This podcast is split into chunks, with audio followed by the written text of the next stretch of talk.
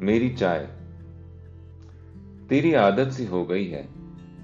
अब तेरे बिना चैन नहीं मिलता। सुबह और शाम तेरे दर्शन है ज़रूरी। कुछ ही दिनों में जहाज़ पर जाने का समय आ जाएगा। क्या पता वहाँ तुम मिलोगी या नहीं? क्या पता वो घटिया कॉफ़ी मेट वाली कॉफ़ी पीनी पड़ जाए? क्या पता अब कब मुलाकात होगी? लेकिन शायद कोई देसी चीज़ कुक मिल जाए। जिसे आती हो बनाना मसाला चाय। जो बन जाए मेरा मसीहा अब, और बुझा दे मेरी चाय की तलब। दोस्तों, मेरा नाम दीपक गुप्ता है। ये एक छोटी सी रचना थी जो लोग चाय के शौकीन हैं। मसाला चाय, उबाली हुई चाय के शौकीन के कायल हैं। वो इस बात को समझ पाएँगे कि घर वाली चाय, घर वाली मसाला चाय जहाज़ पर मिलना मुश्किल हो जाती है।